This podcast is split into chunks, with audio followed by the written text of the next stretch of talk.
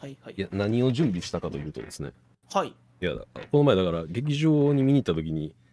うんチラシをね、持って帰ってきたのよ。はいはいはいはいこう、35周年記念のね、ポップあ5月26日より劇場上映と6月9日より劇場上映っていうチラシがあこりれましからてかうんうんうん いやートップを狙いがまた劇場に帰ってくるらしくて俺これ見に行きたいなと思ってんねんなまあ見に行った方がいいでしょういいよ なそら見に行った方がいいと思いますよいやだってでっかい画面で見たいじゃんトップを狙いはいやそらそうでしょうねですよねねこの頃の岡田敏夫はどこに行ったんだと思うんですけど俺俺エンドロール見てびっくりした脚本岡田敏夫そうやですごいなまあね まあおえっと全編パロディと言ってもおかしくはない脚本だからっていうの一つあるかもしれないけれどもすあべそうなんだほぼ全ての展開に元ネタがあるからねトップを狙いは、へえガイナックスですからあれはね有名な敵が7部でん敵が7部で宇宙が3部ですみたいなうんうん、うん、これも元ネタあるからなあそうなんだ奇跡は起こし、へー起こ起きます起こしてみせますもう元ネタあるからね あトップを狙いってそうなんだそうやねトップを狙えって全編にわたってパロディやねんで実は俺そういう見方したことなかったわこれはあれなんですよ、あのこの、えー80年代にクリエイターをやってた、まあ、庵野監督とか、 えーうん岡田敏夫とかの、うんがまだが3040ぐらいの頃かなうんうんうんにいや俺らは10代20代こういうものを見てこういう栄養を食ってきて俺らはクリエイターやってんだぜの元ネタを詰め込んでる作品なので、自分が見てきたものうをん、ぎゅっぎゅに詰め込んで作品にしたのはトップを狙いなんだそうだから70年代の,、うんあの特撮とかアニメとか、うん映画とかドラマとかのネタがオンパレードなのよね。まあトップを狙えっていうだってなこのタイトル自体が、ねうんエースを狙えから来てるだろうしなでこのトップはどこから来てるかって「トップガン」やからね。あそうなんやせやで。 トップガンとエースを狙いトップを狙いですから。そうなんやはいへえ、はいだから80年代に現役バリバリで最前線でやってたオタクたちを作ったものが詰まってるお話なので。あーある意味その集大成的な感じだいろんなネタを詰め込んだ、うん。だからそのなんやろちょっと違うけどこれレディープレイヤー1的ないろんなネタを詰め込んであれはあもーともとのキャラクターが出てくるからちょっと違うか ちょっと違うかもしれないけどまあまあまあ似たような雰囲気というか、なるほど、えー知ってる人にとってはネタ探しに反送できるいや お話でもあるという感じですね俺一個も知らずに見てるやろうなほとんど多分 そうそういう人の方が多いとは思うけどねうん完全にそうやわ俺はい。実は、あの、有名なセリフすら、なんかのパロディのことの方が多いっていう、実はね、へ え面白い作品ではあるんですけれども。ね、まあ、いろんなパロディを詰め合わせた結果、コラージュだったはずやのに、一つのオリジナル作品になってるっていう、稀有な作品でもある気はするので。なってるしめちゃくちゃ面白いしなはうい。んいやー、まあ、大好きな35周年記念らしいので。いやでそう今回だからそれで劇場公開と、うん。ブルーレイボックスがかなりあのうん。お得な価格でお求めになれるということよはいはい。 確かあれじゃないトップ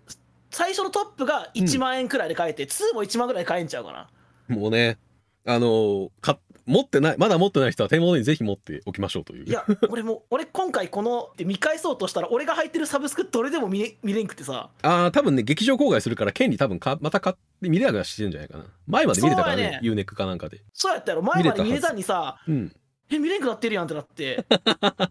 そうか劇場公開するからかと思ったけどそういう時のためにもそうですね持。っといて損はないと思さうねこれそうはなはいと思いますよ。あのー本当に聖書になったようなアニメなのでね、 うなんていうかん、ある意味聖書になりましたみたいなオタクで、あの、オタク作品な気はするので。うんまあ、懐かしみつつ、はい、えー、まあ、グッサンは多分最近スパロボ T やったんだったから、そこにが、あの、トップ入ってたし、入ってましたはい。まあ、そのあたりの話とか、まあ、俺もちょっとスパロボのトップネタは結構知ってたりするものあるので、うんうんうんうんそのあたりも触れつつ、えー今回は、はい今回のドラ遊びは、えートップを狙い、えーというところはで、いサイトルコールお願いします。はい。せーの。ササブブカカルルののぬぬかかるるみみ。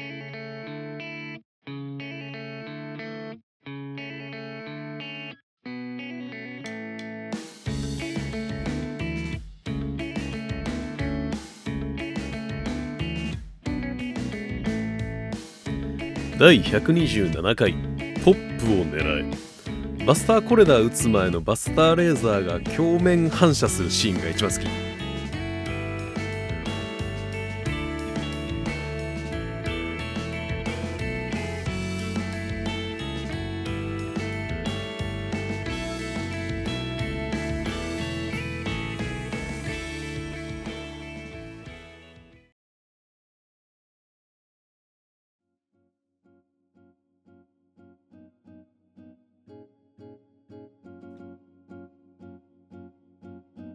まだ味が濃くない頃の若本さんが聞けるでおなじみのトップですけどいやこれ間違いない ね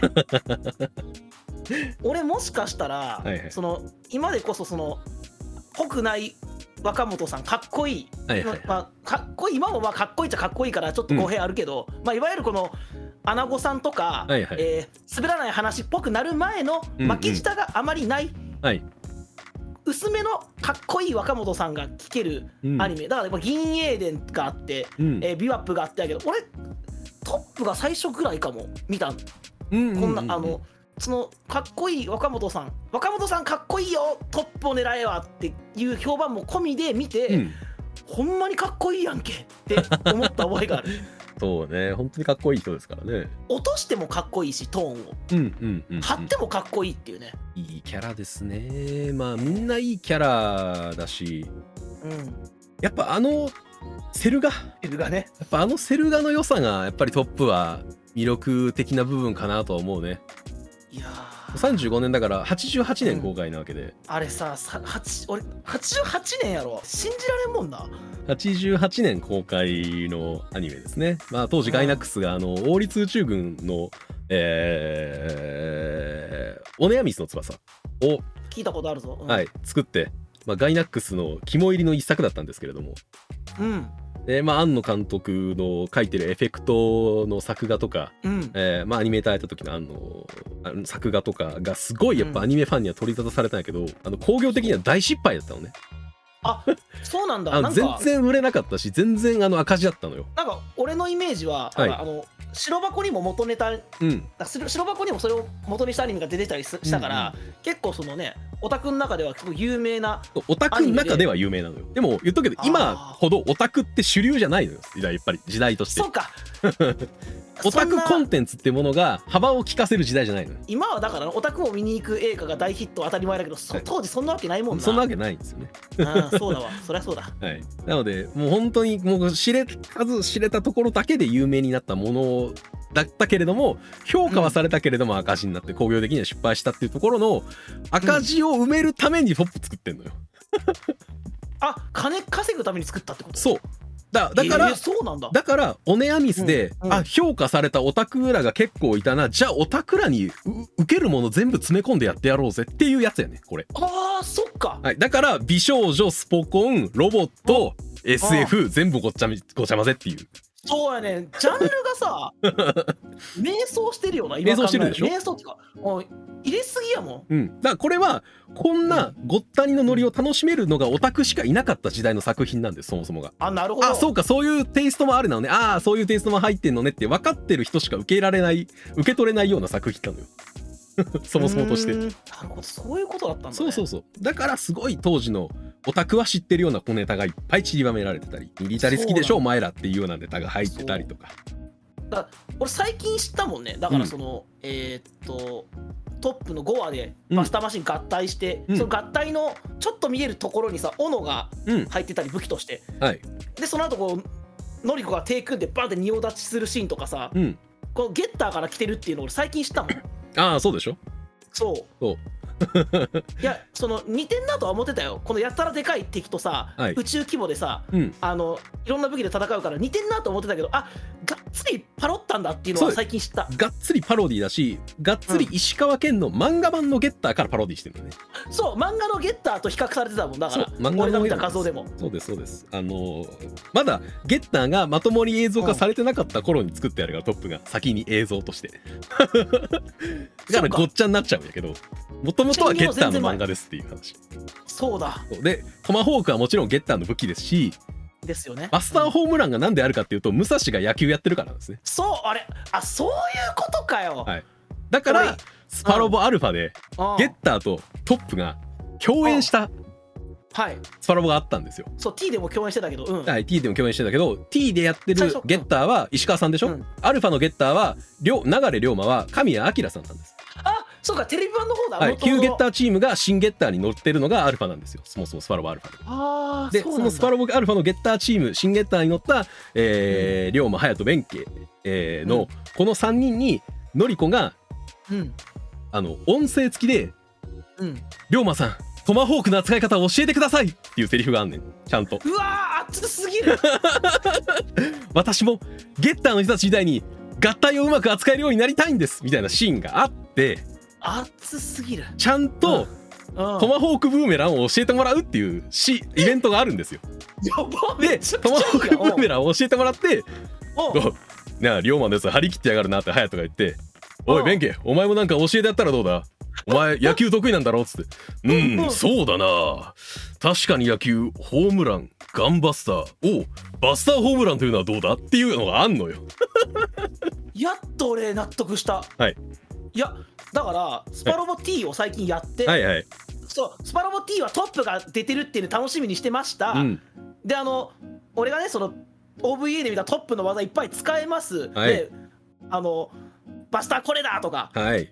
使えますねもちろんスーパー稲妻キック使えますにしなんかあれ俺の知らん技がちらほらあるぞと、はい。なんやこれと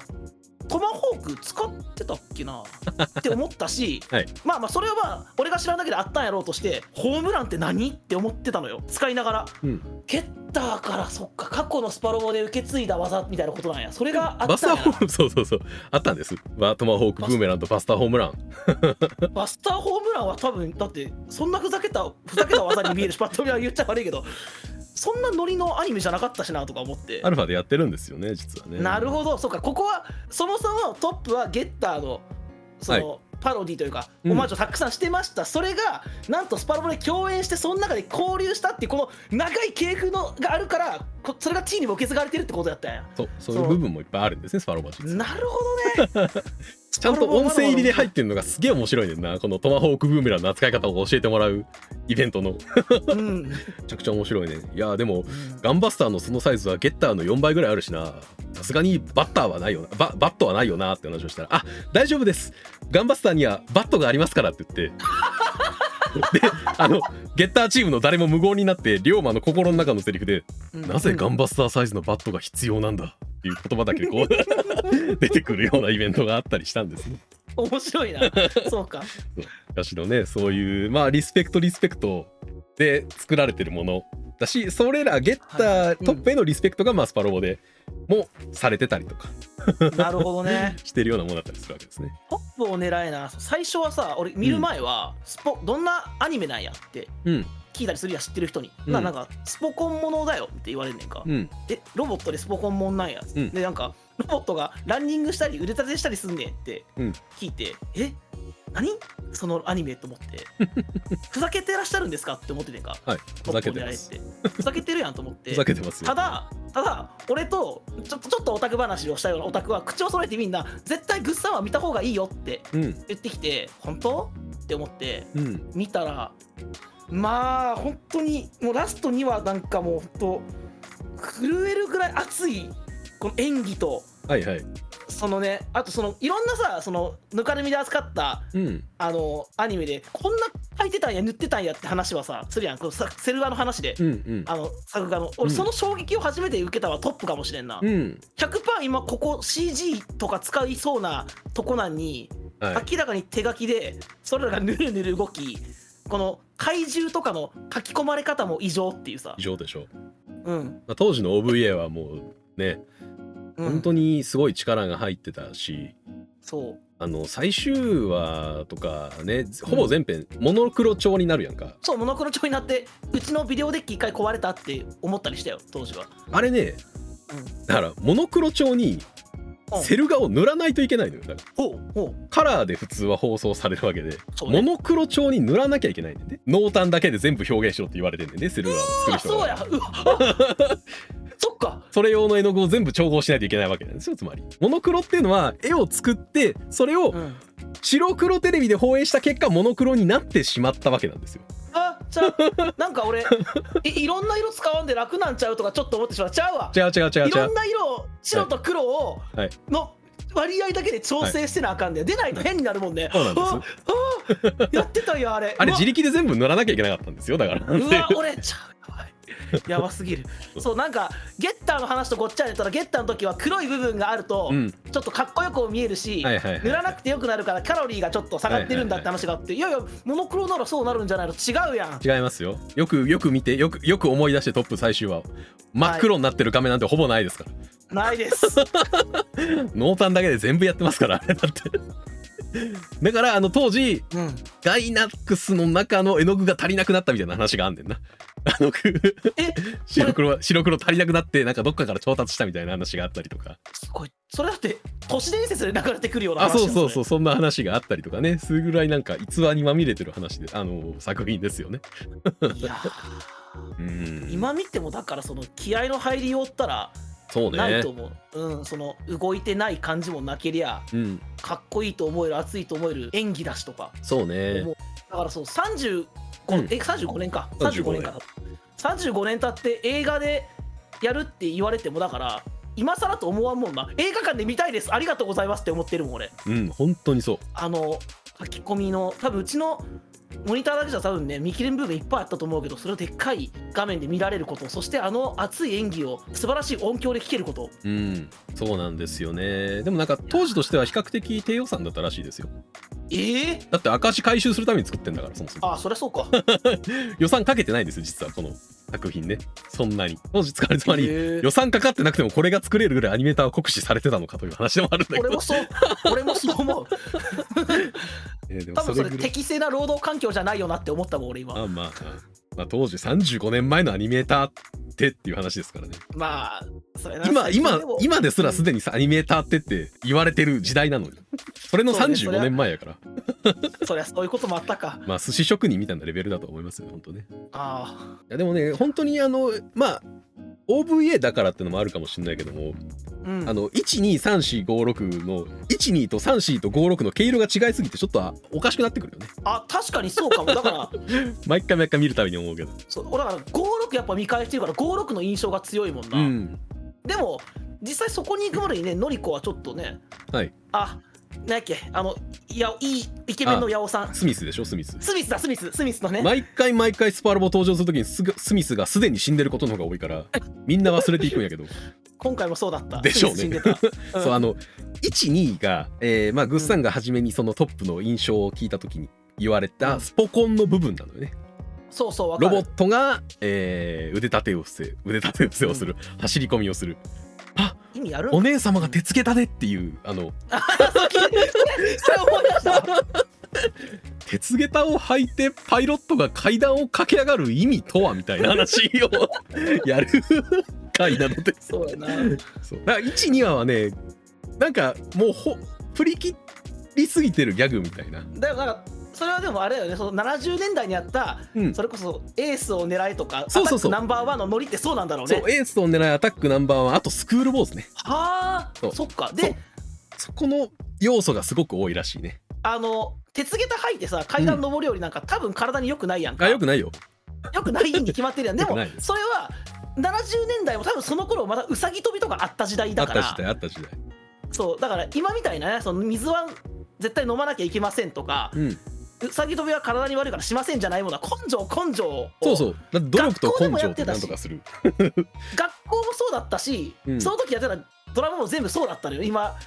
ドラマアニメかスポコンものってみんなそうだったからそのノリなんだよねきっとねそうですよ。でやっぱりそういったドラマとかアニメとかで広まって大きく支持市民権を得たやり方が学校に受け継がれていく時代やから。そう やねうん、うん今みたいにネットもないしねその知ら、はいそのあこれ正しいんやって鵜呑みにしちゃうのも分かるよそれだってそれ努力と根性でうさぎ跳びをやってうんついに念願の優勝を果たすようなお話がいっぱいあったわけでじゃあ俺らもあれをやったら優勝できるんだになるやんそらなるなるそれはなるよ、そういうものだった時代でもあるわけですねだから今から見たらつ、今見たらやっぱツッコミどころしかないけれども実は当時からしてもツッコミどころではあったという話ですよあ あそりゃそうかまあそうやな70年代からはだいぶ経ってるもんな十何年経はっいちゃってるわけだもんね、88年だからはい立っちゃってますし、うんそれでも面白いっていうのがすごいけれどもねやっぱりそのスポコンものうんのなんていうその内部にあるやっぱこの熱いうんっていうのかな熱さみたいなノリはずっと持って突っ切る話だったりするしなそうですねそれがだこかうらグッさんが多分触れてる熱い作品って大体ここの熱さがまあほぼ源流に近いような気はするよね、いまやあ、ーグレン・ラガンもそうわかだるしスクライドもそうだしわかるグレン・ラガンなんかもうほめちゃぼくちゃほぼトップやからな、あれそうやね俺めっちゃ思った もんあグレン・ラガン見てめっちゃ面白いわって思ってたら多分その話もしたやろな、じゃあ絶対トップ見ろよって言われてああそうそうそう多分言ったような気はするよねで言われてるトップ見たら、うんああそらみんな言うわって思 ったもんなんかほぼまんまじゃんって思っただから、うんまあ、俺の中で思ってるもんグレン・ラガンはトップとうんあの、まあ、トップもあのゲッターから得てるけどトップ出すゲッター割るにはグレン・ラガンみたいな感じのイメージだもん俺は、そうやね大体そんなノリになってるよねうん、まあまあロボットものという受け取り方をしなくてもいいロボットものだだっていうのも一つあるのかもしれないね、あーまあ、要素がごちゃ混ぜぜになってる分ロボットの比率がそこまで高くはないから、あー確かにそうあそうかもねうん、でもなんか結構 SF の要素は入ってるから話わかんない人あはーもしかしたらいるかもなとは思うけど、あー確かになんとなくその相対性理論でしょって思ってうん分からした自分を当時はうん早く動くものの時間はゆっくり済むみたいなね、浦島効果がうんたらとか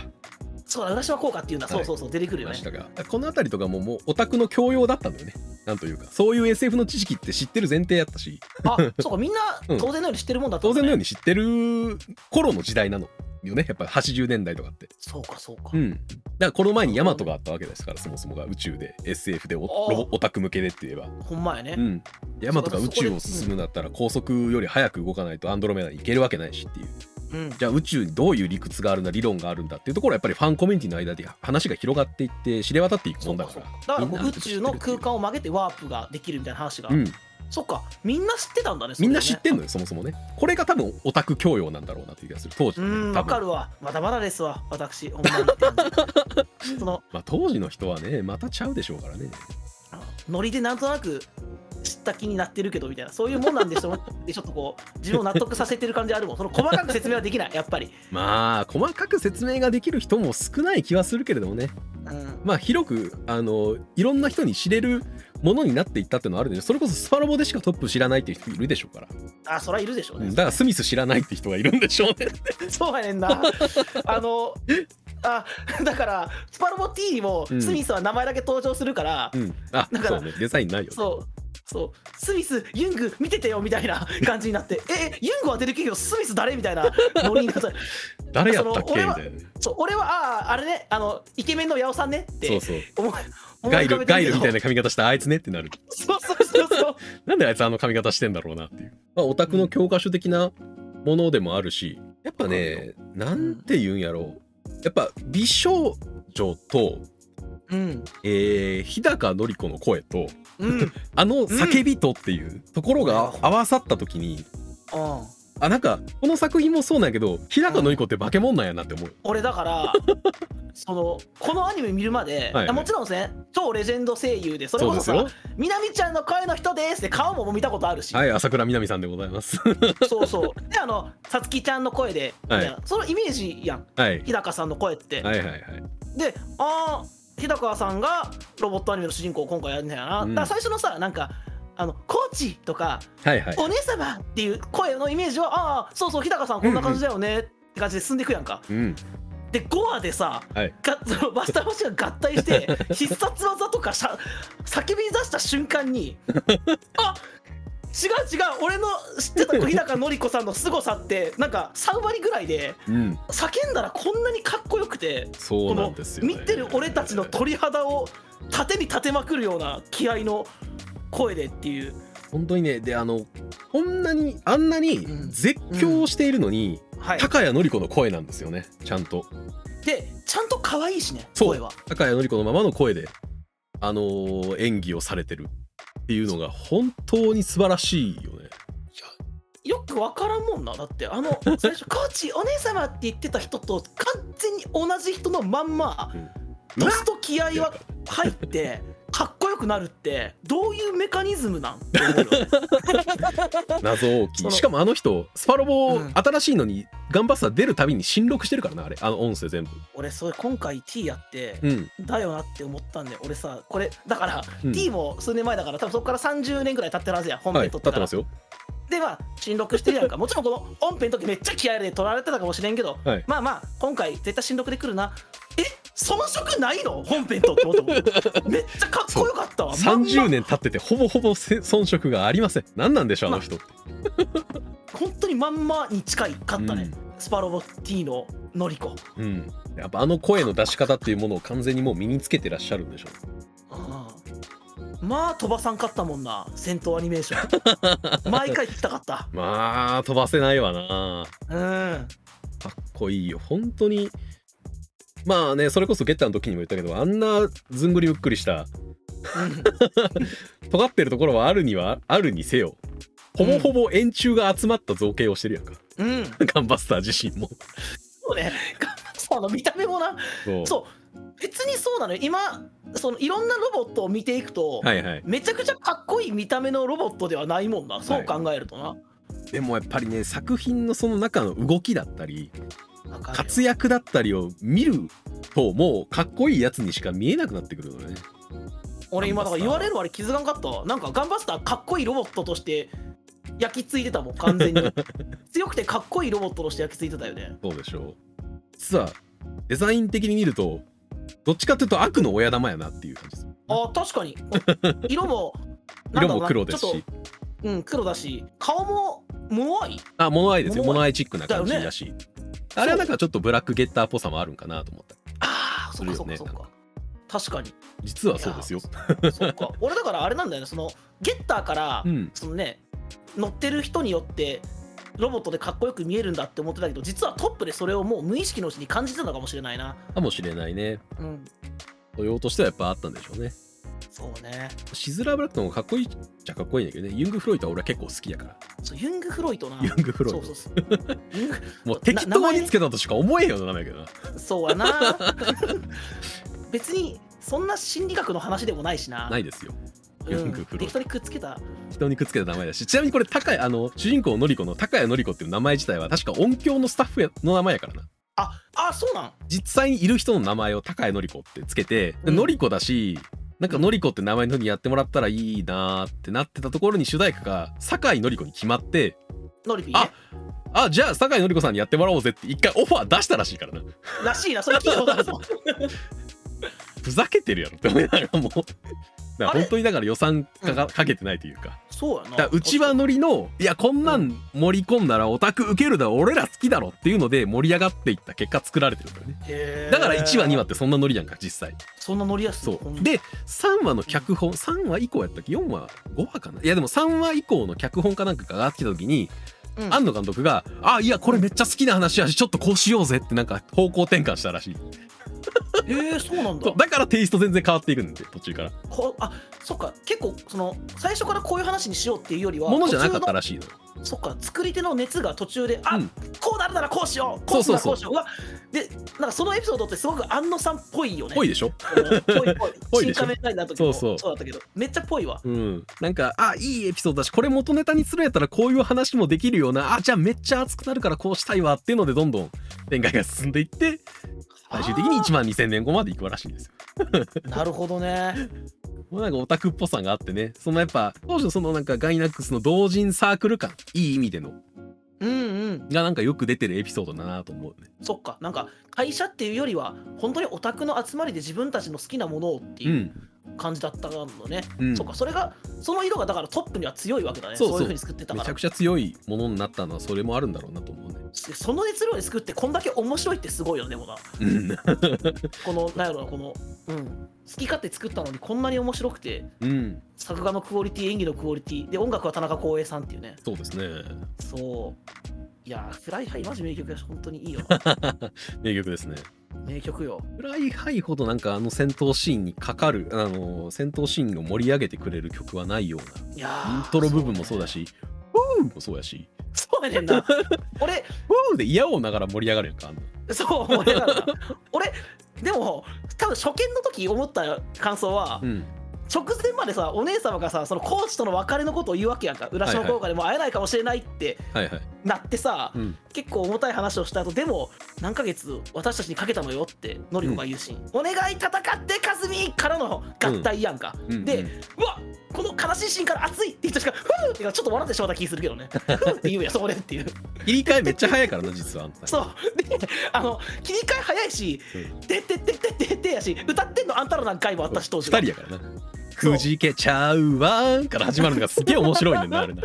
そう面白いねんな実は結構面白いシーンなのねあれ ねそうあれが面白いねんなそうなんかであの俺その合体シーンはやっぱり何回も好きだから見返してるけど、はいはいあのお姉様がさ、うんレバーをガチャンってするときにさうんあの何やったかな合体っていう文字がバーンって降りてくんねんけどさその合体って文字が出る途中に巡航とかなかった、ああるあるあるあのそう駅のあの電車のね前の改札がこう入れ替わるあの感じとかね今はもう電光掲示板やからないけど多分そう そう紙でこうレガーチャンなんかルレール回してるあの感じがそうありましたね巡航回送みたいなえバスターマシン回送あんのみたいななんかそんな風に思った気するな、そういうなんかね入れなくてもいいだろうみたいな、うん えー細かい笑いみたいなのが結構入ってるやっぱ作品なのでそうでやっぱ唯なんか一そう無二の作品になってるっていうのはそういう部分もあるかなとは思うね確かにその今こんなにごっちゃにでできないような気もするしなんかあー確かにこの熱血だけに走ったんじゃなくてちょっとそのふざけてるような部分っていうのもうん入ってるからこそ、ああもうもう真似できひんのちゃうかな真似できないんじゃないですかね多分うん、本当に好き勝手作ったから、うん唯一無二であり伝説の作品になったんやなうんと思いますよでもやっぱ最初見た感想としてそこふざけてんのかいってところはそんなにたくさんあってうんクラ5話のクライマックスでかかる曲でも笑ってしまったのに、うんやっぱりそのその後のバスターマシーンの活躍とはいそののりこかずみの演技で、うん最終的にかっこいい熱いすげえ面白いこのアニメってとこに持ってってくれるっていうさそうねで最後号泣するしね号泣するよね最後 ねこう笑えて熱くなれて泣けるって本当に最高の作品やなって思うよねだからそうオタクにとってのエンターテインメントのこうなんか集合、そうでも初見の時はその元ネタがいっぱいあるっていうのも知らないし、うんうん、ふざけてるところはああそうふざけてるとこそんなふざけて作ったと思ってないから当は時いね、はいはいうん本当に最高の熱血アニメやなってうん思ったしその最高の熱血アニメランキングをつけるとまあ1位決めたら難しいけど絶対トップは候補に入ると思う、俺はうんうん今後どんな熱血アニメが来ても絶対入るねトップはこの密度で6話しかないしそう見やすすぎるねうんちょうど120分ぐらいですからまあ2時間ぐらいですかなそうだからそれね24分かける6でしょああそうだうんちょっと長めの映画1本ですよだから劇場で見るにはそうね本当にちょうど良さそうないや本当だよねうん、感じになるだろうし劇場版の総集編とはまた違う感じになるのかな分かんないけど今今回は1話ずつ全部やるのか劇場版をやるのかどっちかよく分かってないけどできたらテレビ版でじっくり見たいねテレビ版あ OVA 版とああそう OVA かこれ30分バージョンかける6で、そう劇場版もあるんだよねそうそうあります2時間しにちょっとだけ変わってたりするし、まあ、よりスミスあのそう出番が減ってるっていうぐらいですね違うあ そうだった絶対そうだった 絶対そうだったわなので結局のところスミスのりこの関係性よりやっぱりのりこかずみの関係性が厚すぎるので間違いないでもあのスミスのあの、死ぬというかうんスミスって結局戦闘中に消息不明になって未期間で終わんねんな、あそうなんだうん、だからこの辺りとかもすごくやっぱ昔の戦争映画とかその昔のその戦争の描き方のリアルさというか、うんあのー怖さみたいなのをちゃんと描いてる気はする、あーそっかうん、わざわざ死んで撃墜されてっていうところを見せずに通信の最中通信が消えて「スミス?」って問いかけても返事がなくてあ帰ってきてるかそっうて思ったら帰ってこなくてだあで未期間で戦死扱いになるっていう。ーまあそれな生きてるか死んでるか分からんけども多分亡くなったやろうなっていうそうね昔の戦争ってそうやったやろうし戦争を題材にした物語ももちろんそうやったやろうし、うん、でこの辺りもやっぱりなんかそういう本当に70年代とかはあの戦争映画というか、えーそういうものとかも流行ったじゃないけれども、うんえーあった時代のなんか名残というか流れを受け継いでる感があっていいですねこれすごい好きな演出ですねあーだからそのシーンをなんかスパルロボで再現されなくてすげえ寂しいんやけど確かに出すんやったらそのシーンを再現してなんかそのその今の戦いが恐ろしいもんだったってことはなんかやってほしいなとも思いつつそうやなその話のテイストはスパロボにも絶対マッチするだろうしねやりゃいいんだけどまあそうだな多分ドミニクの中にあるほどみんなの中にスミスが残ってない しまあ俺も八尾さんで覚えてたしまあ そうでしょそうみんなガイルの頭下八尾さんで覚えてるからそうもっと言うと俺めちゃくちゃ覚えてるもんな多分俺これ全部一気に見たんじゃなくてちょっとずつ見てたんだろうねこれを、うんレンタルかなんかしてさあだからドミニクにさあいつあいつ何やったっけあのほら八尾さんの八尾さんのってトップの話をドミニクに初めてした時も八尾さんのって言ってる俺多分、どんだけ印象に残ってないかようん、あスミスねって返してくるだよその時もうんそうトップを狙いは結構見返してるけど2をね長らく見返してないからねああそう2もねそう劇場公開されるならねそどううそすんだろう一緒にやってくれるというどうすんだかろまあちょっと時期は空くけどもそうねまた見れるみちょっと狙いたいなんでそれはそれでいいですね、トップを狙い2はね見るまでにしばらく俺なんか時間かかったね確おかそれはなぜなんか後後の方に作られててうんなんか全然主人公も変わったしはいはいって聞いたしで、えー、とデザインも違うしうんなんか違うものっぽい雰囲気を感じ取ってて2もいいよって聞くけどなんかしばらく見なかったのよねうんですごくトップそのトップ1からだいぶ時間がかかか経った時の話だからって聞いてでもつながるみたいな、えどういうことなんやろうと思って2見たら結局2も最後めちゃくちゃ感動するってうんトップ OVA から15年後に作られてるのでそう2004年だもんねそうなんですよそんだけ時間が経って作られるっていうのでまあガイナで作るんだったらもうまあデザインは貞本さんでしょうみたいなうんうんうあんの感じとか、うんえーまあ平成舞台になってて美少女2人でっていうところとかうんなんか踏襲はしてそうだけれども雰囲気違うなーっていうのはやっぱり当時のオタクからしてもあったみたいですねやっぱりああそうそうそう当時は美少女ものじゃなくて萌えが流行った時期ですからそうか萌えかもう萌えが、もうそっかうわもう萌えって言葉がある時代まであある時代ですあるわよトップ1は萌えがなかって美少女ものというのでくくられてた時代ですかなはいはいはいああでもわかるかものりこパッと見て萌えっぽいと思わんもんなうんトップ時代が全然変わってるっていうところもそうだしうんまあオープニングの曲からしてそうやんかなんというかも確かにそう だ全然テイスト変わったなって思ったもんなうテイスト違うよねあの辺りとかもそうだしまあだからどっちかっていうともうほぼほぼフリクリやんなっていう感 じフリクリやなこれって思いながら見た覚えはありましたねトップ2はああそうなんやっやぱそうフリクリも同じ人がデザインしてるサラうモンん、そうってフリクリもああのそうだ貞本でデザインですし、まあ、ガイナーが作ってる OVA ですから、でロボットもんかロボットものというとまたちょっと微妙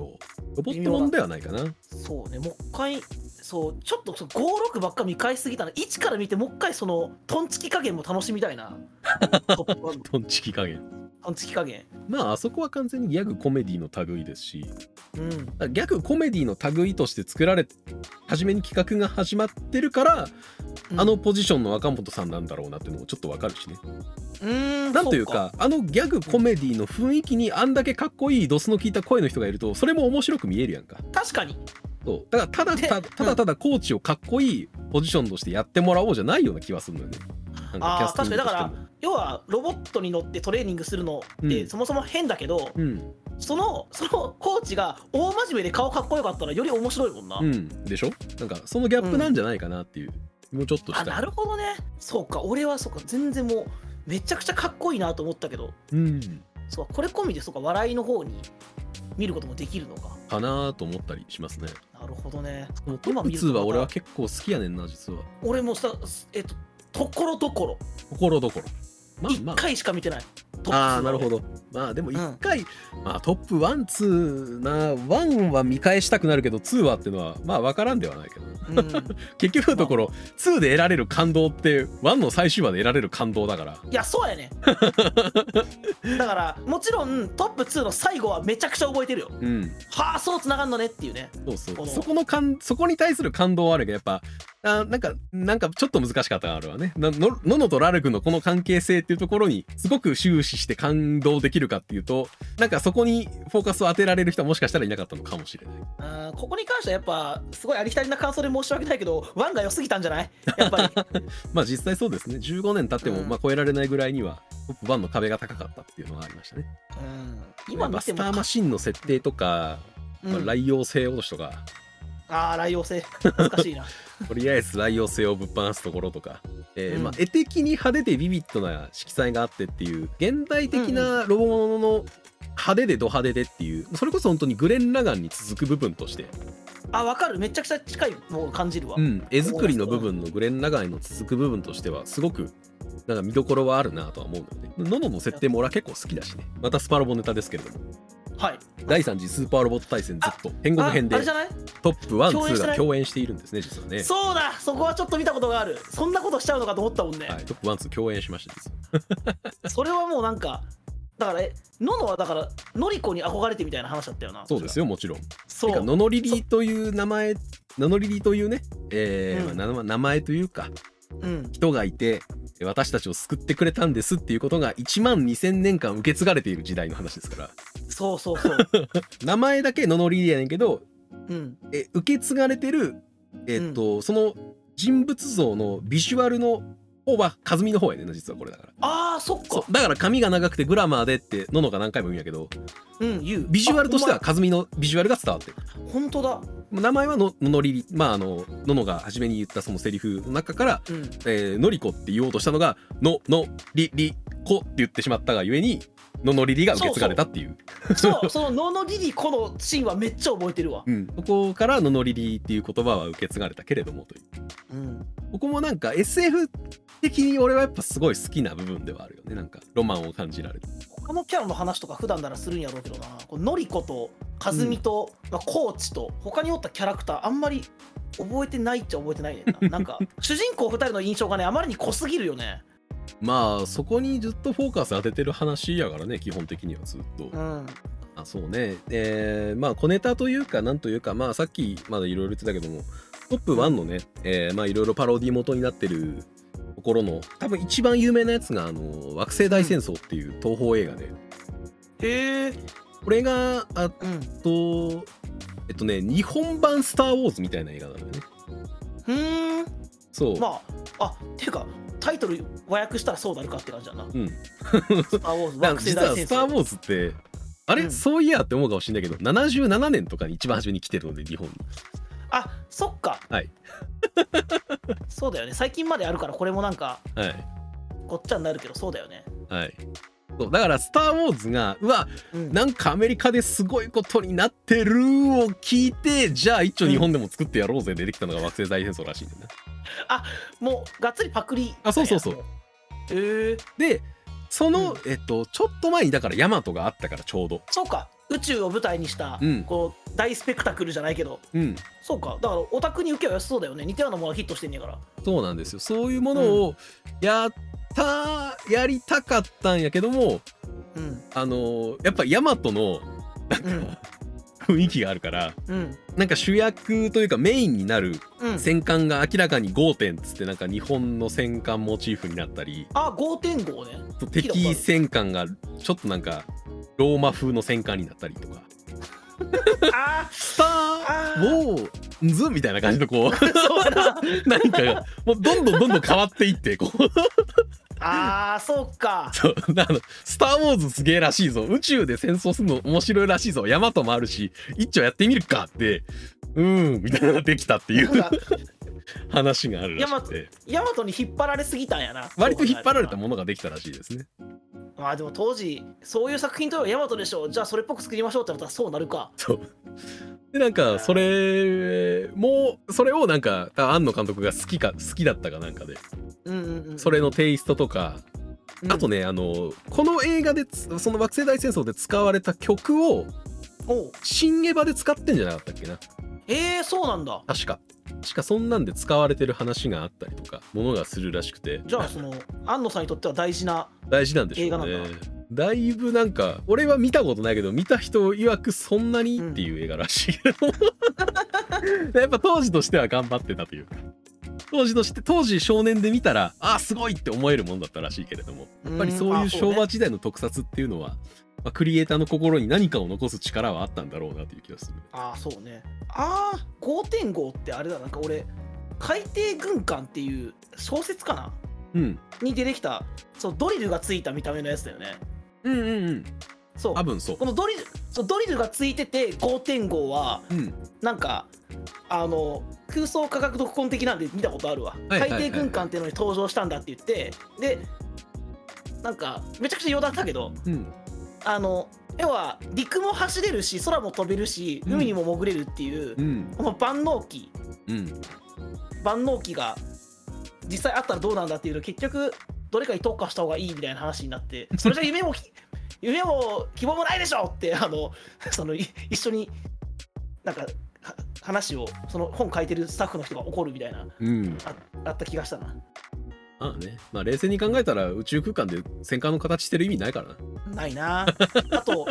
そうかだから SF の話は実際にある理論を持ってきてるけどねうん嘘つくとこはがっつり嘘ついてっていう そうですよまあそもそもわかんないな SF 自体が嘘ついてるからだけどなサイエンスフィクションだからねそうそうそうフィクションではあるのでその中でそういう空想を楽しんでいるものではあるのでやっぱりうんその空想の部分っていうところをうまくエンタメに消化しててか、うんなんか嘘をつき切っていった結果エンタメになったみたいな話な気がするからあーどちらかというとトップはうんうんなんかそういう突き抜けた作品っていうのもまたなんか見たいなという気はするよねああそうねこういう突き抜け方をするるような話っていうのがやっぱりなかなか今は多分作るのが逆に難しくなってるんだろうなとは思うけどああそうなんやでもさみんなにそうそうそれこ受けそちるもょのっととか受けるものもそうだしやっぱりうんみんな知識がついてきてるから嘘を見抜けるようになってきてるでしょある程度。て確かにそうだみ見抜いたら言いたくなる人が増えてきてるから なんというかああ分かった上で楽しむよりはあこれ嘘なんだよねでやっぱり言いたくなるもんね初めその嘘であることを知った人間って絶対初めの方最初は最初はね最初そうやん最初かは絶なる対みんなそこから始まるやんか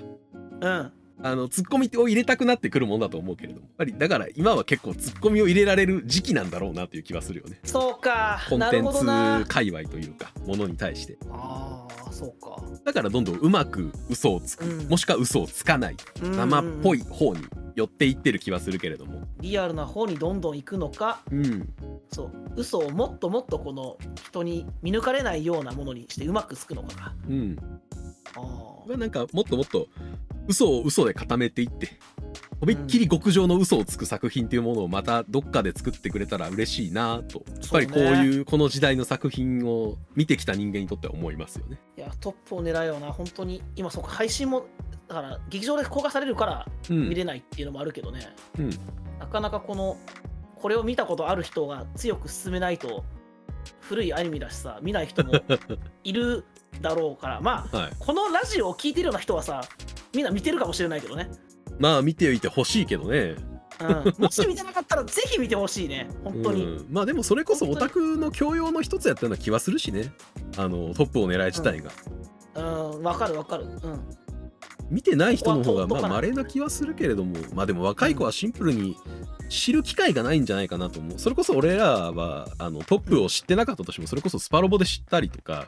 ああ、そうそう。確かにえーガイナックスっていう会社がすげえ会社なんだっていうことをなんかで知ったりとかってことがあったけれどもああそううんも。うその今ガイナックスが別にすごい会社ではなくなってるから現状今俺思ったわ。はいガイナックスってうんすごいって知らんオタクがおるのかってびっくりしちゃったもんだね。って今新エヴァ作ってるのはスタジオカラーですからガイナじゃねえよえよ。そうです。そうですそうですよガイナックスはもうねなくなってこのポジションに、まあ、トリガーがつこうかみたいなポジションになりつつあるけれそうだよねど、。はい、この頃はね、トップもあって、ちょっと後にエヴァがあって、うんナディアもあってね、はい、それを全部。とてつもない会社だったんだねってそうですよ本当になんか声喋り方がおじいちゃんになってくるような感じだけどそんな時代もあったのじゃっていう感じだけどねうんそっか、ガイナックス。で、あ、だからあれか、グレン・ラガンの時はまだガイナックスか。グレンの時はそうだねでもその、そっからもう、ほどなくしてトリガーになっちゃうもんな、抜けた人たちが。そうだった、そんな時期あったな。パンティーストッキングどっちやったっけって今パンストもガイナあガイナックスか。うんでも、キルラキルはトリガーだもんね。うんそガイナックスのが作った最高の作品の一つがトップよね、本当にね。うんだとう。思いますようん。私のねアニメ制作会社とかに関してもねいろいろ話したい部分はありますよね、ボボンズとかディーンとかいろいろあ聞りいたまこすとあけれる、どボもンズ。うん。 ま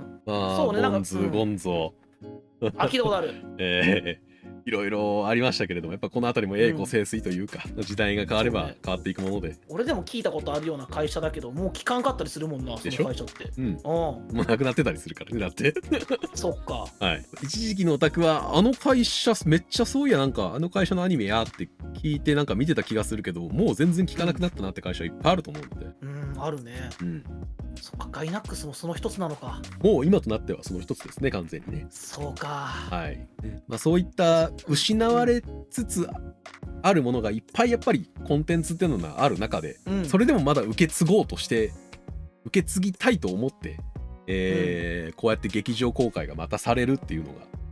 本当にに多分稀な機会、そうだよね真ん中からだと思うしうん貴重な経験になる気がするので。そう俺だからもちろんリアルタイムじゃないけどなんかめちゃくちゃ嬉しいもんね、うんうん、これがもう一回これをだからもう一回映画館で流したいと思った人がいるうんっていうことだし、それでそうそうあ見たいと思う俺もってうん思ってるから、うそねそのなんかトップの熱に当てられてうん35年間ずっと好きな人がいるんだって思うとはい、嬉しいしなんかやっぱり熱い作品だなって思うしまあ言い続けてますよ多分本当にこれが心の聖書ですっていう人はいるでしょうし、いやいるだろうな、うん、うん、これを88年に見たら絶対後にどんな熱血アニメ見てもいやいやって思ってた可能性がある ないやいやとまで言わんでもやっぱトップでしょみたいなそうそうそう言っちゃってただろうな、うん絶対まあいっぱいいたでしょうよそういうオタク は。まあさっきも言った通りそう初めオタクの初めの方はやっぱりそういう気持ちになるものですからそうね俺の今抱えてるものこそが一番価値ある宝物ってみんな思うわけですからね。そうねなのでまあまあでも少なくとも今すごい大事なものを抱えていたとしてもうんそれと同じぐらい、まあ、抱えもう一回抱え直すとまではいかなくても肩にかけるぐらいにはしてくれる、すごくいい作品なのは確かなのでそう熱と愛情とうんパロディと、うんえーまあ、コメディも笑って泣けて本当に熱くなれる作品なのでねうんまた劇場でその感動を味わいたいものですね。うん本当にそのかかか書き込まれた絵からはね当時のアニメーターの人たちなんか、なマクドその時もインディアの話だけど本当なんか血と涙と汗の結晶みたいなさうん、気合の入った絵がいっぱい見れるじゃないですかうん、そうセル画のねしかも、うんうん、だからあのそトれッをプこう1、2見るだけでアニアニメってこういう風に変わっていってるんだなっていう進化も見れるし、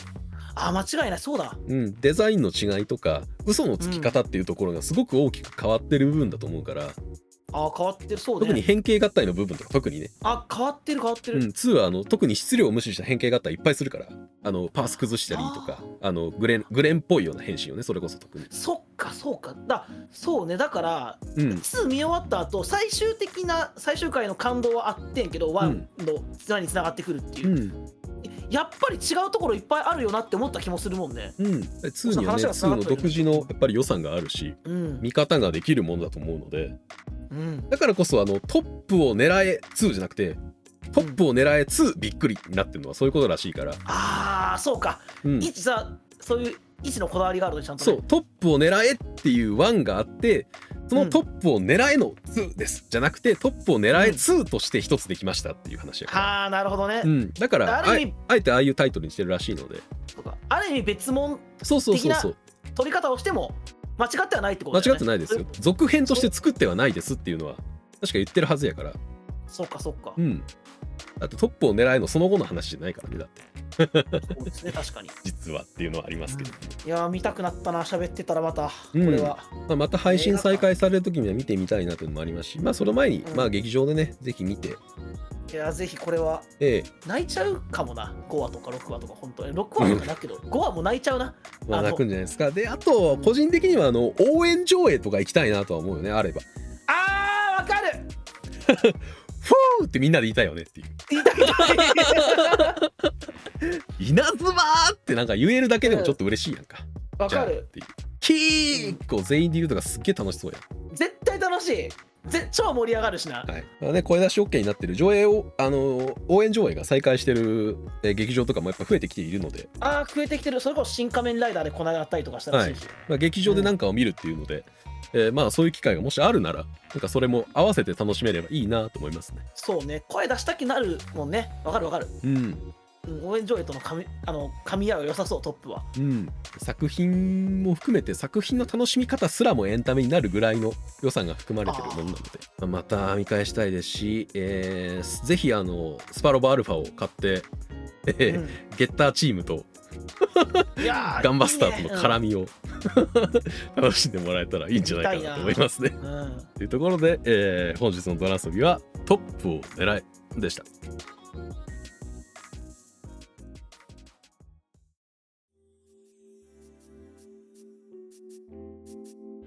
知ってないとそもそもできない話だしああそうだね間違いないね何が良かったかってちゃんとそのなんか辿ってきたものがある程度似通ってないとわからない部分だったりするしう、んうんうんうんうんだから見たことある人とパッと出会うと、うん、あ面白いよねってうんうんあの言いたくなるうん作品で、そうそういうことは最近なかったかうんら改めて今日なんかあのトップ面白いよなって話ができて、うんなんかすっきりした気持ちがあるしうんその俺の知らなかったパロディがいっぱいあるっていうこととかうん元ネタの話とかも聞けて楽しかったなっていう感じかな今回は奇跡は起きます起こしてみせますがスプスクールボーズのセリフって聞いた時は俺びっくりしたもんねスクールあそれスクールウォーズなんや、うんへえスクールウォーズでそのどん不良たちが集まってるラグビー部をお前なんかがどうやってそのこんな不良たちを花園に化することはできるんだいえ奇跡は起きます、きっと起こしてみせますって言うらしいのあの主人公がってことだよねまんまやんけやばみたいなねもうあの本人の顔と声が浮かぶもんな多分でしょなのでねぜひあのそういった歴史とか元ネタを掘っていくのが好きな人は、確かね、まと、昔なんか元ネタまとめてるサイトみたいなのがあったと思うからなんか興興味ある人はなんか探してみてみると面白いかな とどっかにありそうだよねう、ん、昔のオタクはそういうのを、あのー集めて自分の自作自分のホームページで公開とかよくしてたんでああそうかちょっと、はいまず探してみようかなそこから元ネタの方ちょっとトップ見てこう元ネタのシーンとかもちょっとやっぱ見てみたいです元ネタのその元になってるシーンとかもね、ん、見てみたいよねでほんまやって思いたいもんな、うん、多分ねそれぐらいなんかこういうものが出来上がるほどの良さってものがやっぱなんかあったんでしょうと思うしいろんなリスペクトといろんな愛とうんそうね いろんなオタク心が心詰まってるものなので。 え余すことなくこれを楽しみたいですね。まあ、とりあえず劇場は見に行きましょうという話。はい見に行こう、はい、というところで、えー本日もご視聴いただきありがとうございました。ありがとうございましたお疲れ様です。お疲れ様です